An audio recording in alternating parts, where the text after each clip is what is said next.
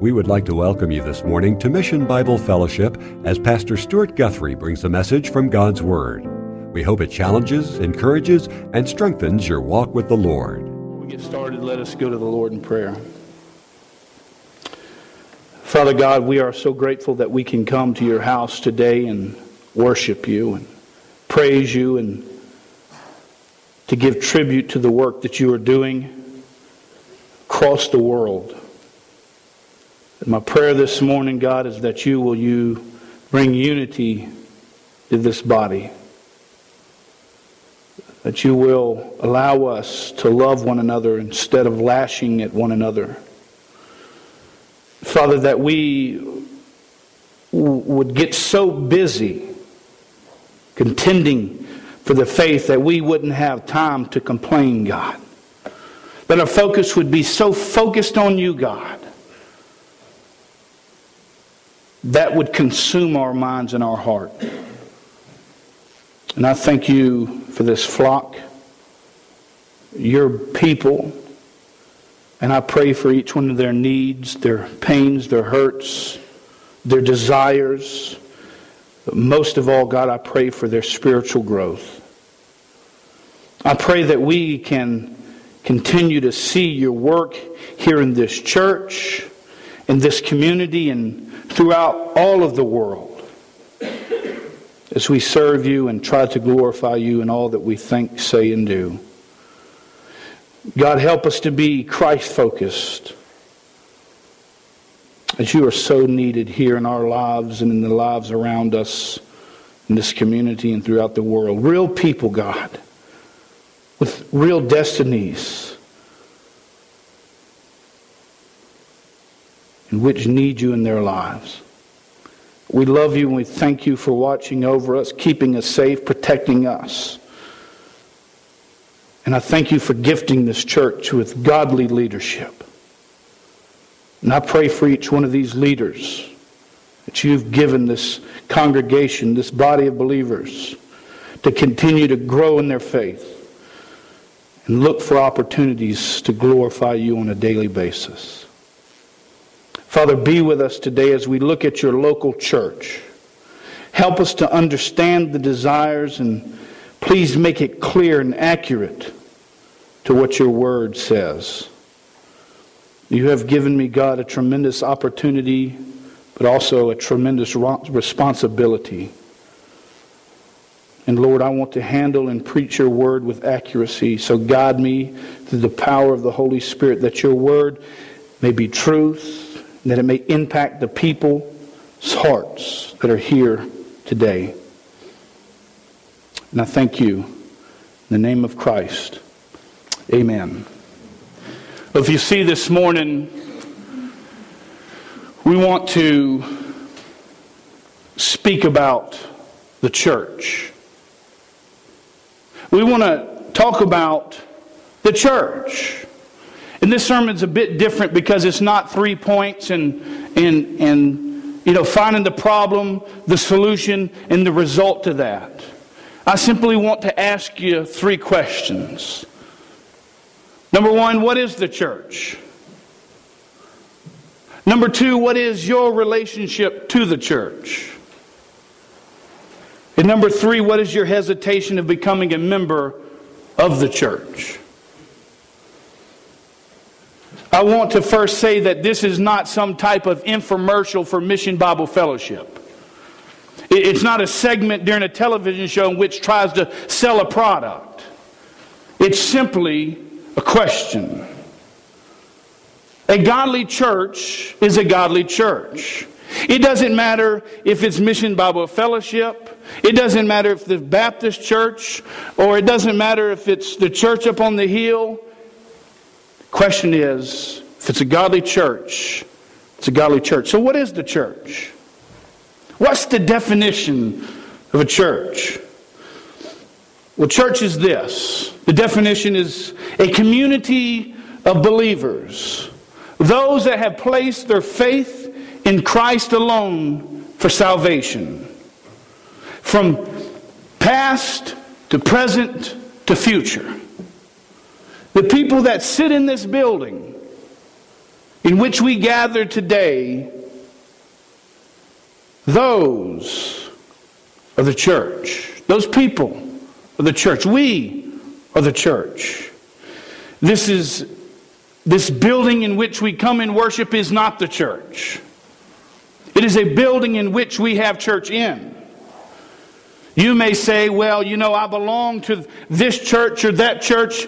I attend Mission Bible Fellowship or I attend the Seeley Lake Baptist Church or the Presbyterian Church. But this building is not the church. And so the church again is a body of believers which gather together to make up the church. This passage, I think, expresses the desire of Christ for the church. He says, Husbands in Ephesians 5 25, Husbands, love your wives, just as Christ also loved the church and gave himself up for her. This was the reason for Christ giving up his life was for the church. The people, you and I, and all those that have become children of God across the world. Do we get that? Do we truly understand that? Who builds the church? If we are the church, the people, individuals, those that are in Christ, my question to you is who builds the church? Is it by our efforts? Or is it through Christ? Matthew 16, 18, I think, gives us a clear explanation of that answer. It says this I also say to you that you are Peter, and upon this rock I will build my church, and the gates of Hades will not overpower it. Here we have Jesus meeting with Peter. Listen what Jesus says. He says, I will build my church. Christ will build the church. Jesus will build the church. The gates of hell will not overpower it. I'm concerned. I am concerned as your pastor, as a Christian, that Christians today think because we put on some kind of program or some fun experience or some type of group or some kind of fun filled breakfast that we are going to build the church of Jesus Christ. But Jesus said, I will build my church. I, Christ, will build my church. You and I can't grow the numbers in this building. You look beside you and you see empty seats. We can't fill those seats. Christ will build his church. It's not our job we need to stop thinking like consumers. This is not a marketplace. It's God's house. And it's God's responsibility to fill these pews. It's our responsibility to tell the truth of the gospel of Jesus Christ.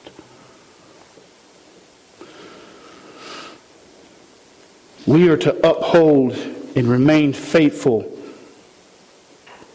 to God's word as truth. Can a men's breakfast get people in this church? Of course it can. But it won't save them.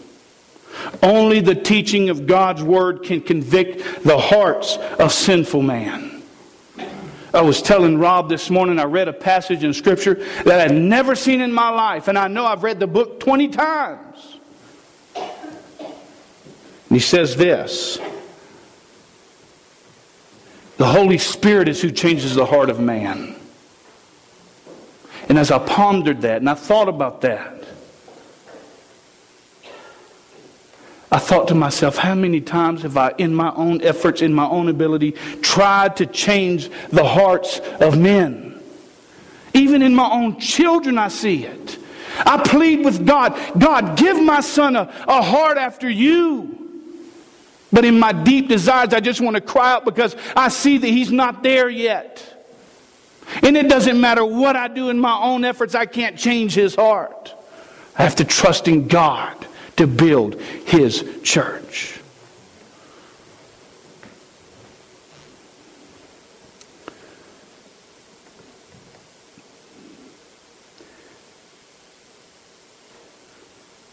God's word convicts people's hearts.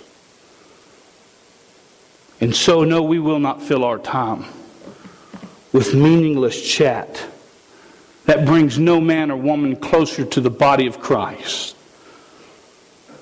We want to have breakfasts in groups that preach and teach God's Word.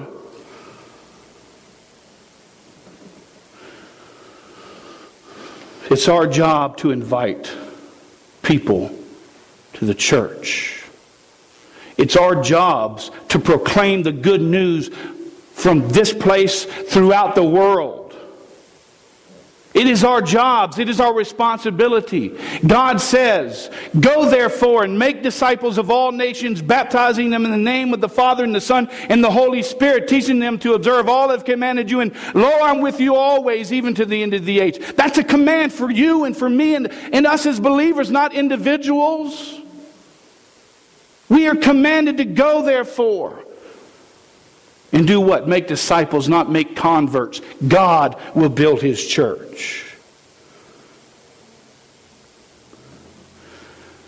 It's our job to invite people to groups, to breakfasts, to the glory of God to train men how they can glorify God and, and give hope to those who are not in Christ. Not to simply talk about football and baseball and golf and hunting or sewing or knitting or whatever the case may be. They can do that down at the bar.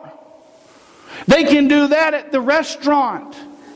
They don't need us to do that. What is our job? To proclaim the gospel they don't need to come here to hear about those things. Are those things wrong? Understand me. Please understand me. No, they're not wrong. And I'm not saying we're wrong for doing those things. I want to make sure we have a good heart and a good attitude as we do those things. And understand that it's God, Christ, who will build his church.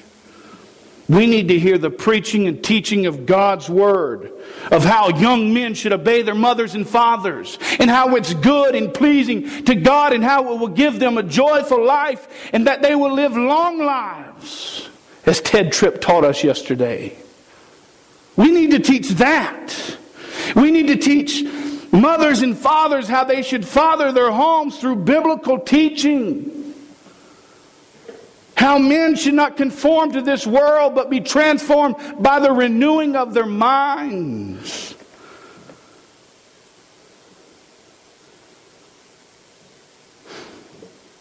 The glory of God.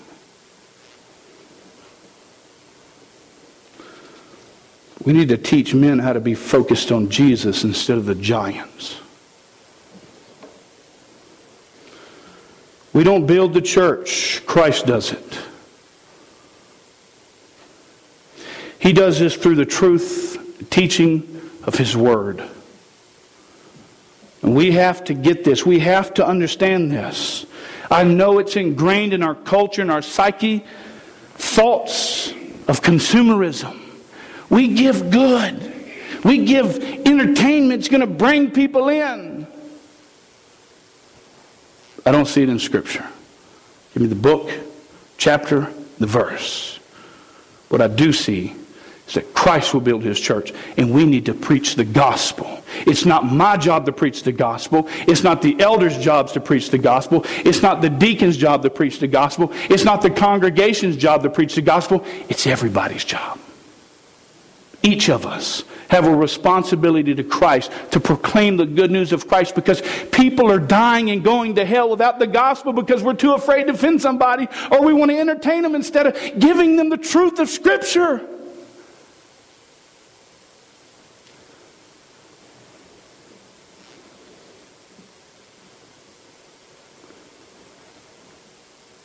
Acts 2:47 says this, "The Lord was adding to their numbers day by day those who were being saved." Who? The Lord. The Lord was adding. Christ was adding. God was adding. We can invite, but we can't save. We must understand that.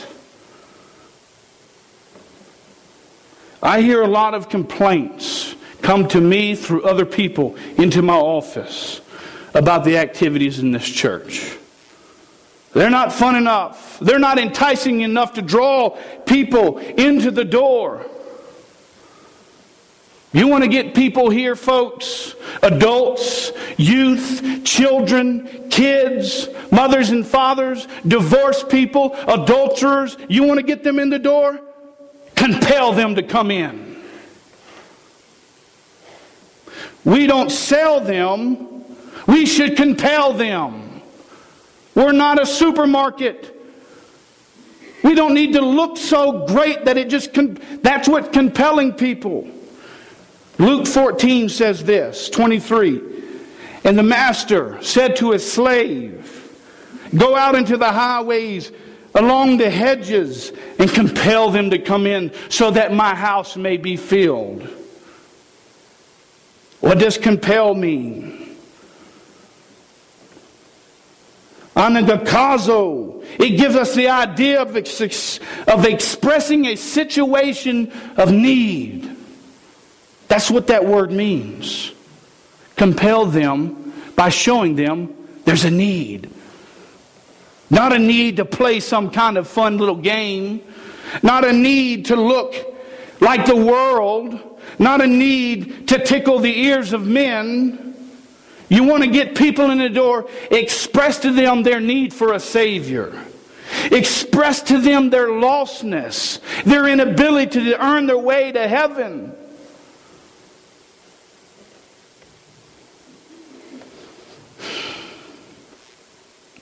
You can't help someone who thinks they're fine.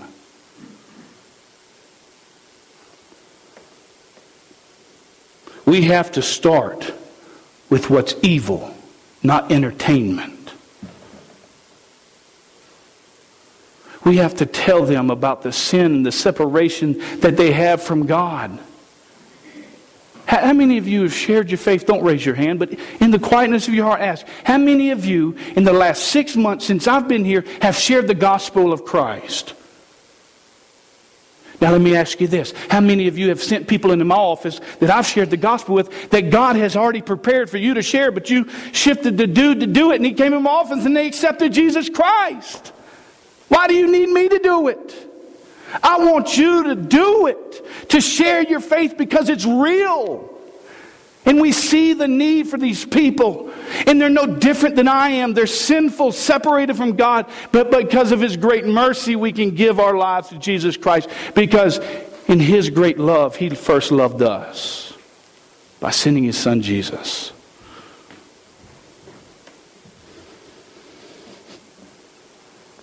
Entertainment's not the answer.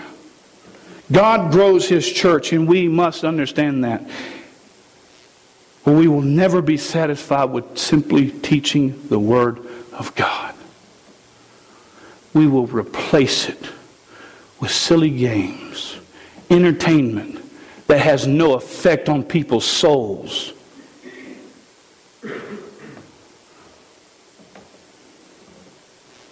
Stop putting so much pressure on yourself to win the souls of people. That's God's job. Put pressure on yourself to share the gospel. Because that's our job. That's what we're here for. If we live as Christians and we never once shared our faith, if the statistics are right, they say 85% of people have never and will never share their faith. What do you have to offer to an unbeliever who you fail to share the gospel with?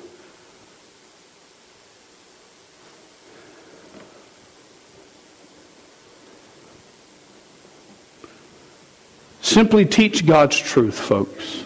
Whether you do it in your Bible study, whether you do it in your home group, wherever you're at, whatever you're doing, simply teach God's Word. Do not listen to the culture around you. They say replace it. Replace it with this and get them in and build relationships. I had a woman in my office last this week. I've never met her in my entire life. She comes into my office. She says, I want to I want to help serve at Loving Hearts. Amen. Let's sit down and talk for a minute. And you know what I did? I pulled out the blue book and I said, This is what we teach next door at Loving Hearts. And I want to make sure that as you're over there helping, if someone comes forward to you with a need or a problem, you have a script. You can pull out the book and you can just read it. You don't really have to know what you're reading, just read it. And you know what I did? I just read it to her. And I got to the end and said, Would you like to accept Jesus Christ today? And she cried and she cried and she said, Yes. And we led her through the plan of salvation, and she prayed to receive Christ. And when she got done, I said, How sure on the scale from uh, zero to 100 if you die today or Christ will come? How sure you go to heaven? She said, 99.9%. I said, That's not good enough. Don't I have to do something, Pastor? No. That's the grace of God. Listen, if you've never experienced that as a Christian, oh, you're missing out on the great mercies and goodness of God to see someone from beginning to end through salvation. But if you're not sharing it, it ain't going to happen. I don't care how good you are and how much you look good, that's not going to save people. We have to speak with our mouths. The salvation comes by hearing and hearing the word of God.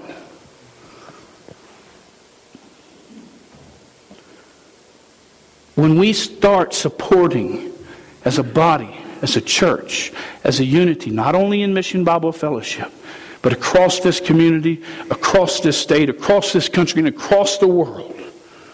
When we start supporting the teaching of God's Word above everything else, we'll begin to move out of the way and let God do His job.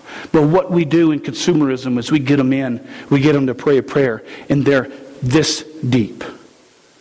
Their whole entire life, they remain this deep. They're 3,000 miles wide, two inches deep.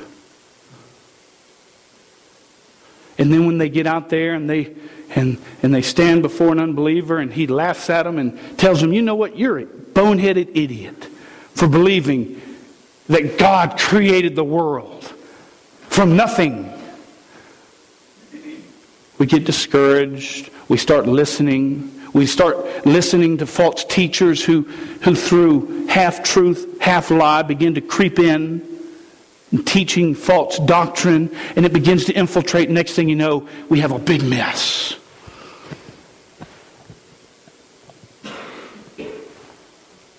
The church is brothers and sisters in Christ, coming together, assembling, ecclesia, coming and assembling together. When we come here on Sundays, we make up the church. I like to say this we bring the church to the building. And when we come and we bring the church to the building, we mean business. When we worship, we want to praise our God. Wendy made an example in her presentation that this woman that had AIDS prayed that God would heal her and that she would bring in all these orphans. And God answered her prayer through a miracle, and we didn't even clap. God, the God we worship, did a miracle.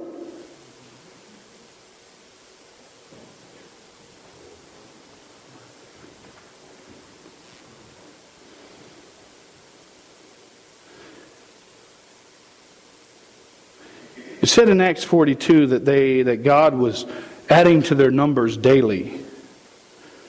And I find it interesting that this preassumes they were counting. They knew who were those members within the body.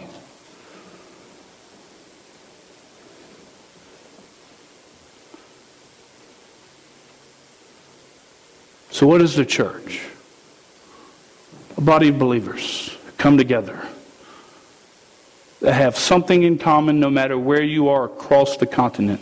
Whether you're in the Ukraine or you're in South Africa, when you stand before a brother in Christ, you have a something that people don't have a relationship as a brother and sister. And I'm sure Wendy can attest to that. As she met those people, there was a, a bond, a relationship that automatically came because they were both believers in Christ. So now that we know what the church is, let me ask you this. What is your relationship to the church? What is your relationship to the church? Are you held accountable through the church as individuals? Uh, do you take responsibility in the affairs of the church? What kind of sacrifices do you make for the church? Christ made the best sacrifice for the church. He laid down his life for the church. What is your relationship to the church? Let me ask you this way what is your ministry to the church? What does that look like? How do you, as a member of the universal body of Christ, serve the church? Well, I pay my tithe. No, that's, that's, that's, that's not a ministry, that's a command. I come Sunday mornings to worship together. But that's, no, it's not a ministry. It's a command. Uh, do you work all week and simply come here on Sunday mornings and then leave and have nothing to do with the affair throughout the rest of the week? What is your relationship to the church?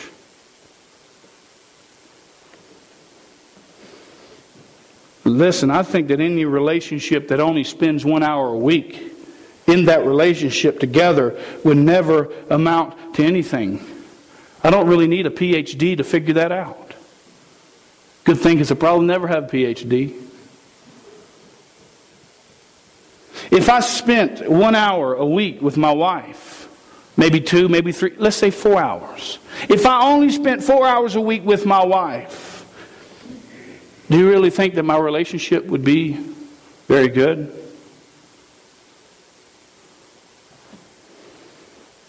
Course not. At least in most cases, not. It just wouldn't work.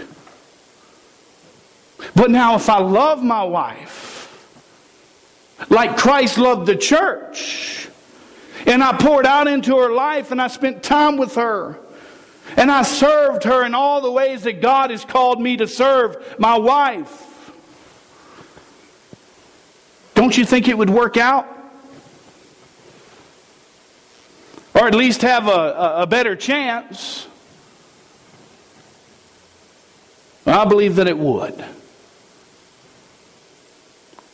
I think the same thing goes for the church. Christ says, that marriage between a husband and a wife is a representation of Jesus Christ and the church.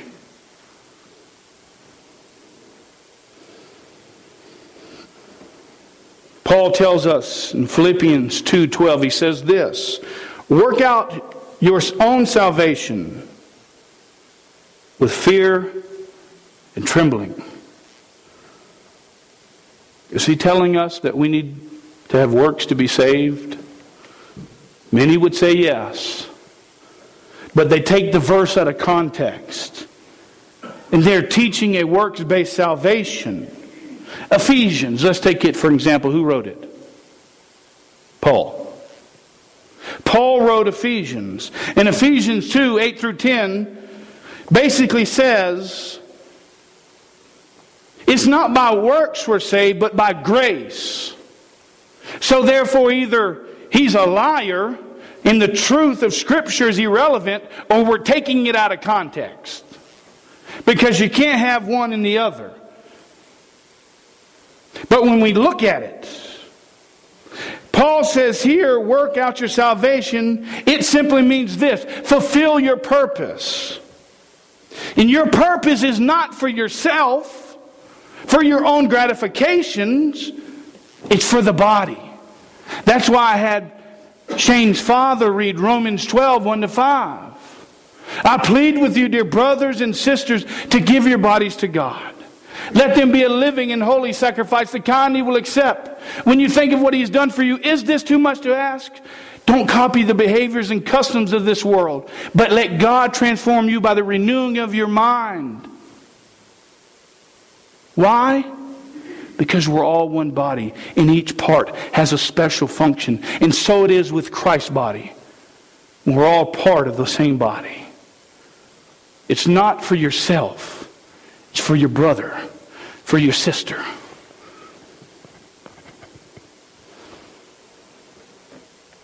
Fulfill your purpose, is what he's saying. That's what church is about. That's why we come together to fulfill the purpose of the body. To live lives that glorify God, to do work in evangelism, to seek spiritual growth to be teachers of truth, to care for those that are in need. All these things are commanded in the Word of God. It says to love one another. That's why we see all of these one another statements throughout all of Scripture. It says, Be at peace with each other, wash one another's feet, love one another. Be devoted to one another in brotherly love. Honor one another above yourself. Live in harmony with one another. Carry each other's burdens. Speak to one another with psalms and hymns and, and spiritual songs. Submit to one another out of reverence to Christ. In humility, consider others better than yourselves. Bear with each other. Forgive whatever grievances that you have against one of your brothers. Do not slander one another. Do not grumble against one another. Confess your sins to each other. Pray for each other. Love another deeply from the heart. Live in harmony with one another. There's 44 of them. Why? Because our job in this church is to serve each other. That's our job. And this thing's driving me crazy. We can do things that glorify God, or we can do things that bring dishonor to God.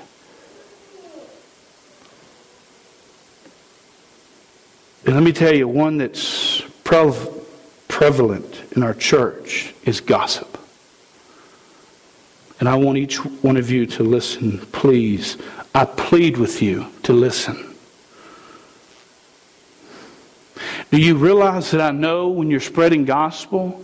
I mean, I come from a small town and we knew who was gossiping. And I come here and it's a smaller town and we know who's gossiping. Listen, please. You're killing each other. You're not serving one another. James 4:11 says, "Do not slander one another." Speaking probably of the tongue. If we can't hold our tongue, our religion is worthless. We don't have true religion. I understand that some of you didn't like Shane's sermon last week because I heard it in my office. Now, listen, I don't know who it was, but I know it's going around town. And I'm telling you, as your pastor, he may have said something that ruffled your feathers, and we may need to understand that when we're convicted by God, that we don't need to lash out against the leader of the church. We need to deal with our inner personal heart. Amen. I listened to his message, and the boy can preach. Amen. And he was dead on. Don't go spreading stuff around the town about one of the godly men in the church that the church has put over leadership in the church. Stop it. Please just stop, stop, stop, stop, stop. Be man enough, woman enough to address that person to themselves. Don't come to me with gossip. I don't want to hear it. If you have a problem with a brother, go to him in love. Say, Shane, you know what? Listen, I, I have people that come to me after I preach and they go, I didn't like that. Amen. Come on. Let's talk about it. But don't go tell somebody else. Come to me and let's talk about it like adults. That's what we need to do. That's encouraging one another, challenging one another. If anybody wants to debate with Shane, I promise you he'd love to debate with you. The boy will debate about socks. But his message was good, it was on. Contend for the faith. You know what? Instead of gossiping, how about contend for the faith? The time you spend in gossiping, go share the Word of God with people that don't know Jesus Christ instead of trying to lash out against someone that is in Christ.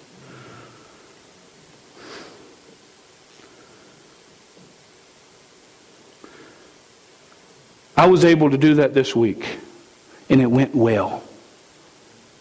There's no reason to talk behind somebody else. Just go to the person. They're adults, and if it's something that they can deal with, it'll be good. And if not, maybe they need to be told. But I plead with you stop talking in the community. It gives the church a bad rap. Why would I want to go somewhere there? Da, da, da, da, da, da, da, da, da, da. I hear it all over town. Stop it. I suggest you fall on your knees and ask God to forgive you and stop chattering through the town. Gossip will divide.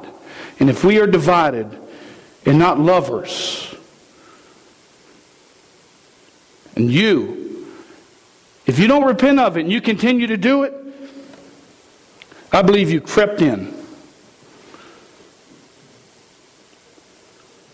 Love your neighbor and do to them as you want them to do to you.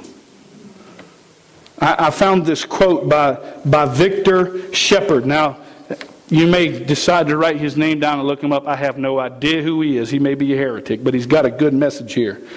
And it says this We gossip too, inasmuch as we are vindictive, cowards who want to hurt someone without being held accountable for the assault. If we walked up to a person we wish to hurt and punched them in their face, we would be in jail for the assault.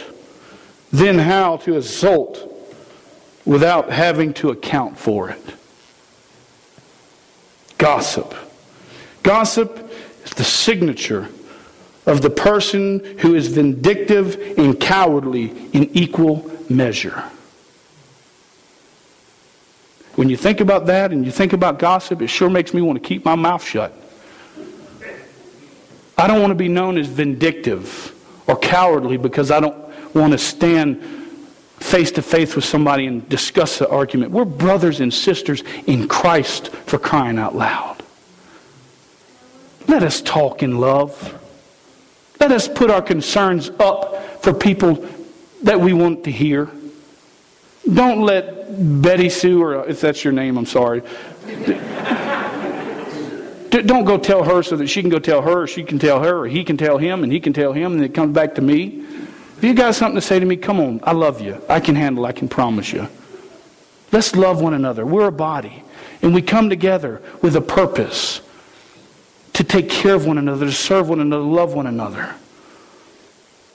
That's why I'm so passionate about this gossip thing because it shows an inner issue of enviness or, pride or, or, some type of heart issue. The gossip is not the issue, there's something deeper.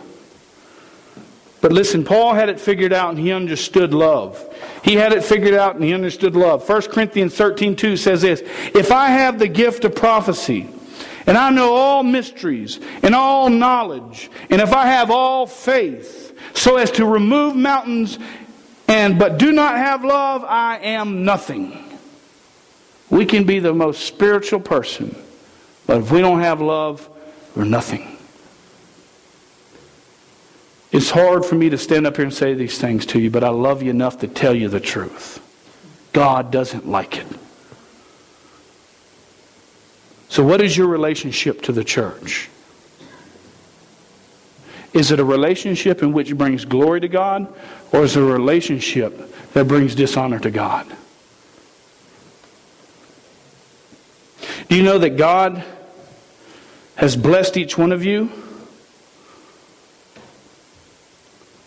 as a believer with a spiritual gift? So we're not running around here like crazy people, but God has blessed you when you received Jesus Christ. He gave you a spiritual gift that is not really of your choice.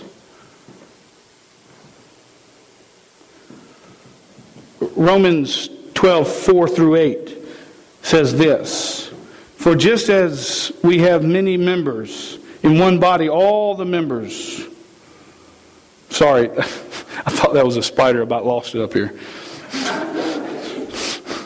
For just as we have many members in one body, and all the members do not have the same function, so we who are many are one body in Christ and individual members of one another. Since we have gifts that differ according to the grace given to us, grace, something you can't earn or deserve, it's giving, each of us is to exercise them accordingly. Prophecy according to those, um, if prophecy according to the portion of his faith, if service in his serving, or he who teaches in his teaching, or he who exhorts in his exhortation, he who gives with the liberty, he who leads with diligence, he who shows mercy with cheerfulness. We've all been given a gift. And my question is to you this morning do you know your gift? We, we can't function properly as a body if we don't look and try to find out each person's gift. And so here's a website. If, if you got a pencil and a pen, write it down. If you don't, you can call me at the office and I'll give you the website. This is a, a website from searchthescriptures.org. Um, it's a spiritual gifts exam. It simply asks you questions about who you are, where, where your desires are, and at the end, which it takes a while, it gives you prioritized what may be your spiritual gift. And then I want to encourage you to find those out, write them down, start living them out, and start serving in those areas. And then what's going to happen is the leaders and the people in the church are going to go, You got a gift of encouragement, man. And then you know what? You can check that off and say, all right, well, I'm getting confirmation that as I serve, th- people are seeing that I have this gift. And now I can start exercising that, not for myself, but for the body so that we can operate in which God has the way He designed us so that He might do the work in the church and bring people to salvation and fill the church building. So we need to understand our gifts. It's important. Because if we're not aware of our gifts, then we're not really serving the bodies we could. And we're not fulfilling the purpose within the local church. If you do not know your gifts, you can't fulfill your purpose. God's designed you for a specific purpose, and it's to function within this body or within that body, the local body, for the edification of the body of Christ.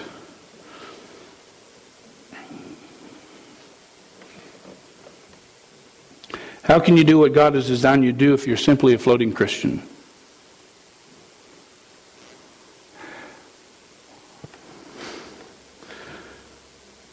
Nothing ties you to MBF. If this church doesn't offer what you want, you can simply go jump to the next one. What is your relationship? Listen, God has built his church in this gathering of local believers that God calls his church. You say, well, Stuart, I thought you said the church was the body of believers. Well, let's see what Scripture says. 1 Corinthians 1 1 to 2 says, Paul, called an apostle of Jesus Christ by the will of God, to the church of God which is at Corinth. The church of God which is at Corinth. So I guess in, in light of MBF, we would be the church of God which is in Seeley Lake. Okay? That's one. 2 Corinthians 1 to 2. Paul, an apostle of Christ by the will of God, Timothy, and our brother, to the church of God which is at Corinth, with all the saints, okay, who are throughout Achaia. Okay? Let's go to Galatians. Galatians 1 to 2 says, Paul, an apostle, not from men, nor the agency of men, but through Jesus Christ and God the Father, who raised him from the dead, and all the brothers who are with me, to the churches of Galatia. Churches, plural, many. And so Paul sees that we as Mission Bible Fellowship is a local church, a local assembly. God sees Pastor Bill's church as a local assembly. God sees Eric's church as a local body of believers. Okay? So we are seen as a church. It's not enough. Let's look at Thessalonians. First Thessalonians, verse 1. Paul and Silas, Timothy to the church of Thessalonica the church of Thessalonica. Okay? So there's a church. And there seems to be a main theme throughout all of Scripture. And all these passages that there is a local body of believers which make up the local church. So we are a lo- local church in the eyes of God. Do you realize that in those days people protected the church? If you were not a member of the church, you didn't have a letter. And if you didn't have a letter and you left this church and you went down to Pastor Bill's church, Bill would say, Where's your letter? As a young believer, I remembered this taking place actually. When I transferred from the Baptist church to Community Bible Church, he wrote a letter. Said Stuart's in good standing with our church or whatever it said. I don't know. He sent it to the pastor. But Pastor Carl got the letter from Pastor Carl that expressed he's a believer, follower of Christ, steady working in the church, he's a good man, but I transferred my membership. Well, see, in the old days, they protected the church. If you got up and you left this church and went to that church and you didn't have the letter, they didn't accept you into their body until you could prove otherwise. It preassumes there was a local membership. Now, listen, I understand that in Scripture, nowhere specifically does it say you must be a member of Mission Bible Fellowship or, or, Community Bible Church or whatever church. But it does preassume that we as people should be members of a local congregation. There was protection in those days, and we need to have protection in our days. Protection for you and your children and your families. There's a lot that comes with church membership. It's not about you saying, uh, I'm, I'm under Mission Bible Fellowship. It's about a lot of other things, which I hope to show you. The Lord spoke through the church then, and He still speaks through the church now. That's how He works. And you should desire to be a part of the local church. to submit to its authority. Look at Hebrews chapter 13, verse 17. It says this It says, Obey your leaders, submit to them, for they, they keep watch over your souls. As those who will give an account, let them do this with joy and not with grief, for this would be unprofitable for you. Who is held accountable? The leaders. The leaders of the church are held accountable. And why do I speak to you in love and in passion over these things? Because I'm held accountable. As one of the leaders in this church, I'm held accountable for you. Well, how do I know you if you're not a member of the local body? I can't feel responsible for you as a member of the local body. We can't implement church discipline to bring you back to restoration unless you're a member of the church. There's a lot of people who come to this church that are not members. And I don't understand why.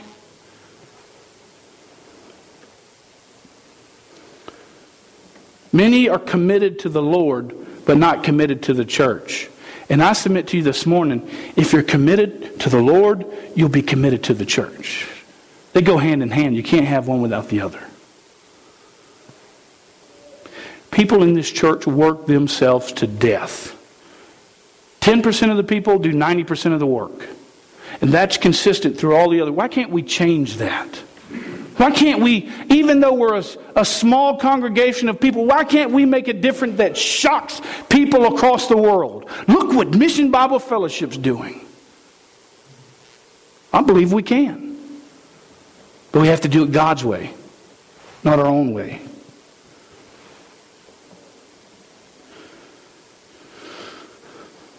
Scripture teaches that each of us is under submission to the leadership of the church. You know, me and my wife, when we signed up with Village Missions, we had to sit down at a table with, with the leaders of Village Missions and say, you know what? We will submit to your authority. What's that look like? Well, Stuart, you're going to have to go wherever we send you. You okay with that? I'm thinking Illinois, Kentucky. sure. Montana. Okay. Three weeks before we were to come here, this is when we were told. Wow. Stuart, will you be willing to stop homeschooling your kids and put them to public school?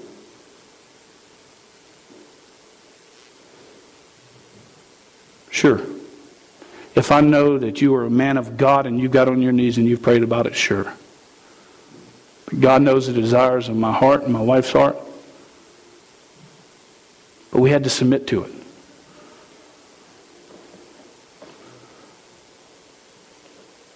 Now, while that is in mind, let us not boast in that leadership, but remember what it says, leaders of this church, in 1 Peter 1 to 4. Therefore, I exhort the elders among you as your fellow elder and witnesses of the sufferings of Christ, partakers also of the glory that is to be revealed, shepherd the flock of God among you. Exercise oversight, not under compulsion, but voluntarily, according to the will of God, not for sober gain.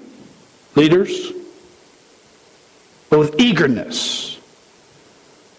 And yet, as lording over those allotted to your charge, but proven to be an example to the flock. When the chief shepherd appears, you will receive your unfading crown of glory. Leaders, when you stand up here and you preach, and people badmouth you, remember this you will receive an unfading crown of glory. You preach the truth as Rob, Shane, Pastor Bill, and don't worry about what's said. You keep striving for the faith. It's pre assumed, folks, that we become members of the local body. Not for numbers not for bragging rights. Oh, we got more members. Because I could personally, personally care less if you were a member or not. But being I want to do it God's way, I think God wants us to become members of the church. Not for association, but for responsibility and accountability. Look, if you're not a member of Mission Bible Fellowship, how can we implement church discipline in your lives and bring you back into restoration?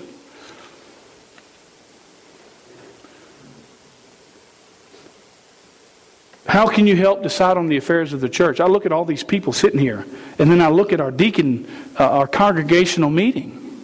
Where'd all the people go? Do we not, listen, do y'all not care who the deacons of your church are? You want to vote for them? Be a member. We need your decisions. Listen, I don't know, folks. I'm new here.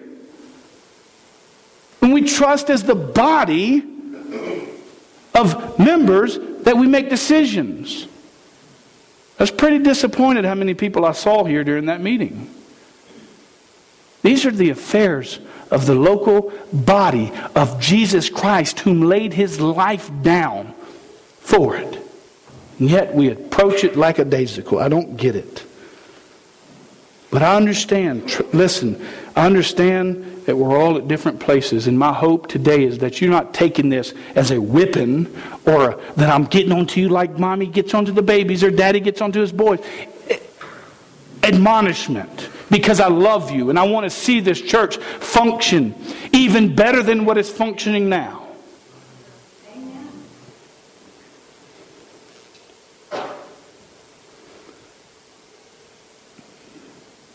So, my third and final question is this What is your hesitation for becoming a member of the church, the local body of believers? And I want to submit to you this five reasons. You may not be all five. You may not be all four. You may not be all three. You may, may not all be two of them.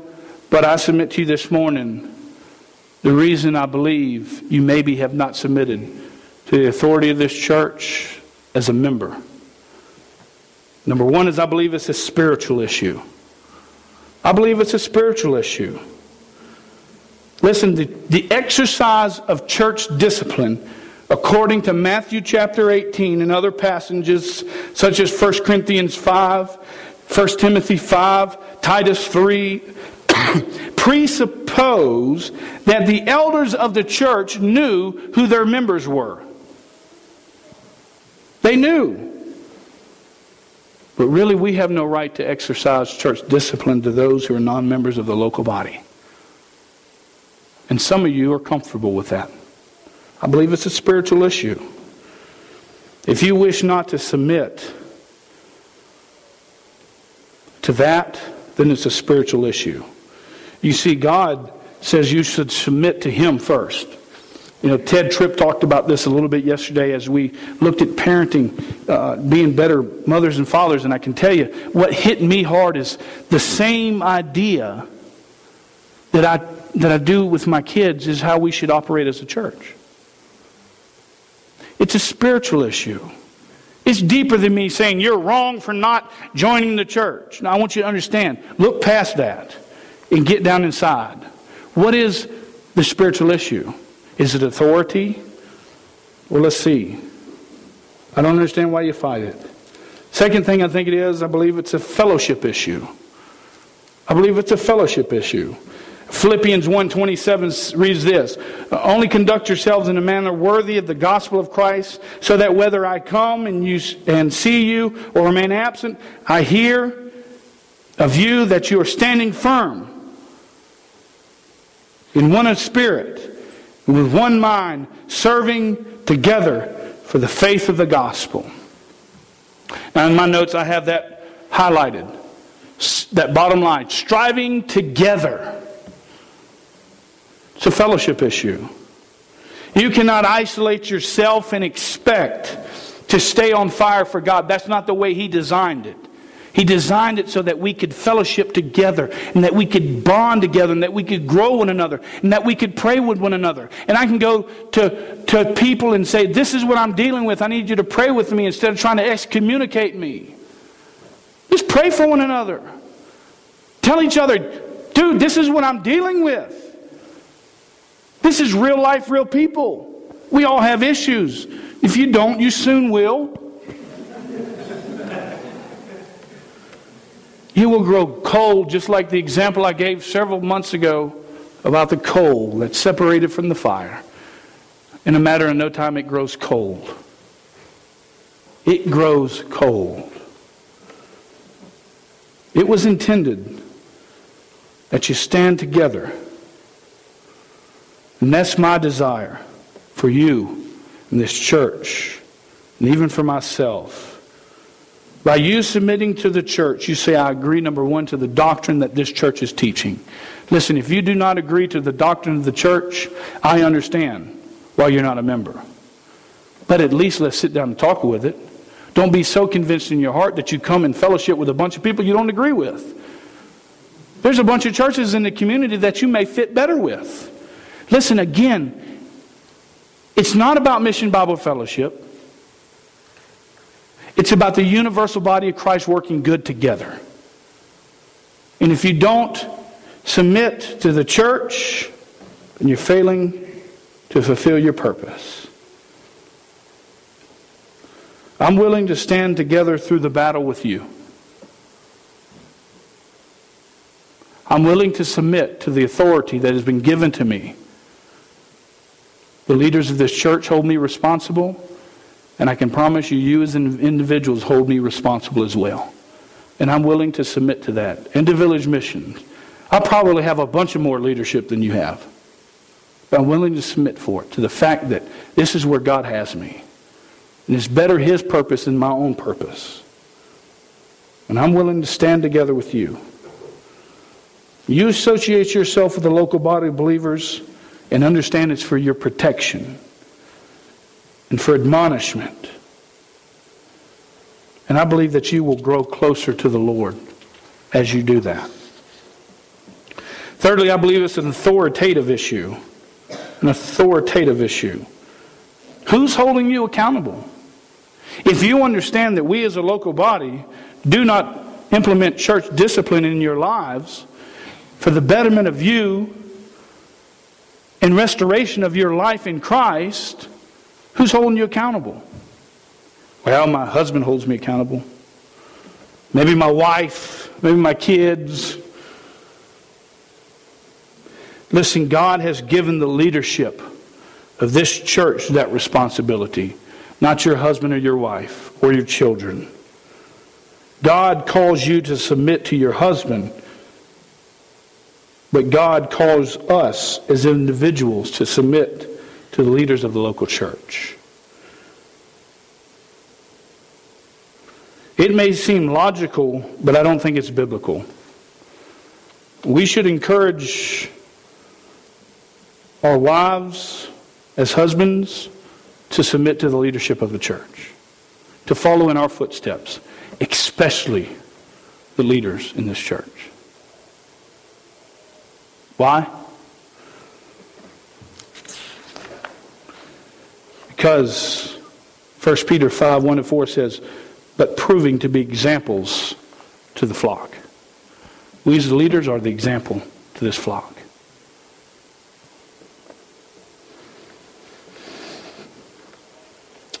It's my responsibility and the elders of this church to teach and train you in the ways of the Lord, the Word of God. This is our gifting. This is why there's qualifications for these things. We don't throw somebody in there and go, go to work. There's qualifications. Why? Because we've all been gifted in different areas. That's why I feel comfortable leaving out of town, leaving Rob and, and Shane and Bill and, and Tim and Tom and all these other peoples to preach the Word of God.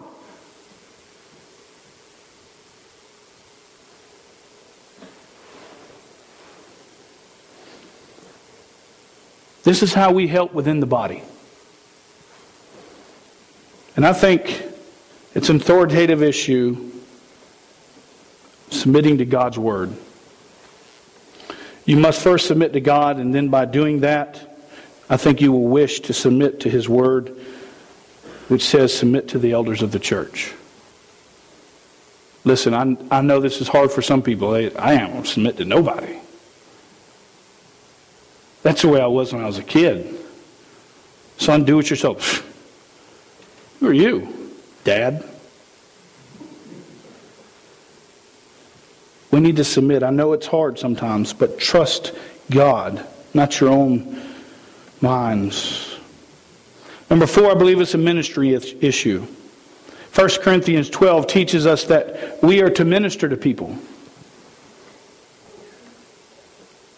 Ephesians 4 11 to 12 says he gave some as apostles, some as prophets, some as evangelists, some teachers, pastors, teachers, and equipping the saints for the work of service to build up the body of Christ.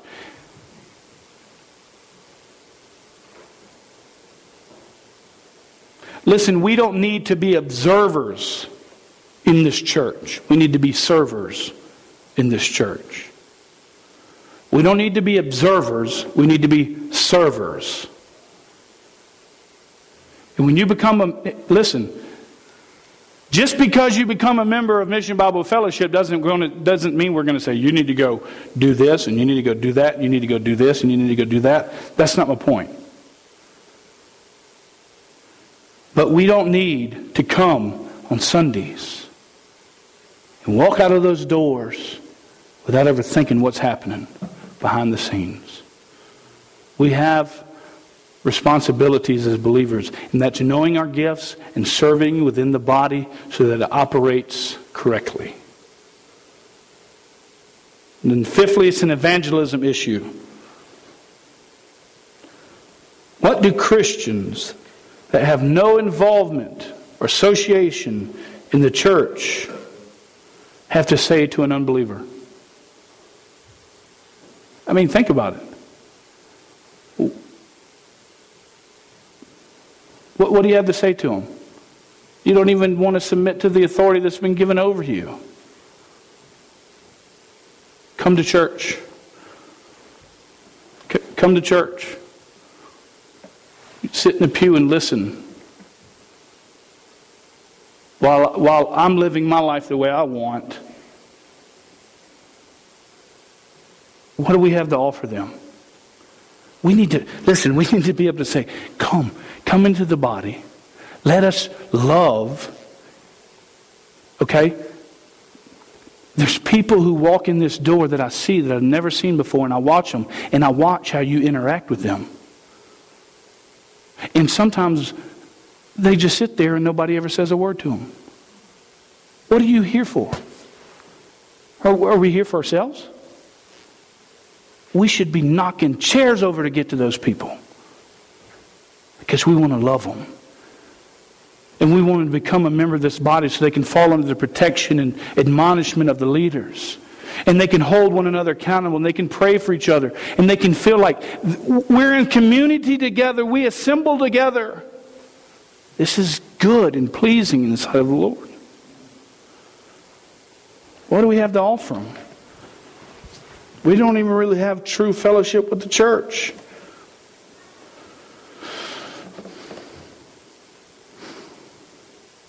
It does us no good if we lead people to Christ, but don't bring them into the, to the local church.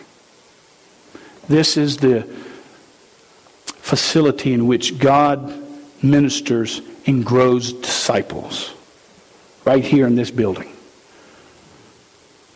Whether it's Sunday school, whether it's small groups, we are the body the local body of believers in which are to train up disciples.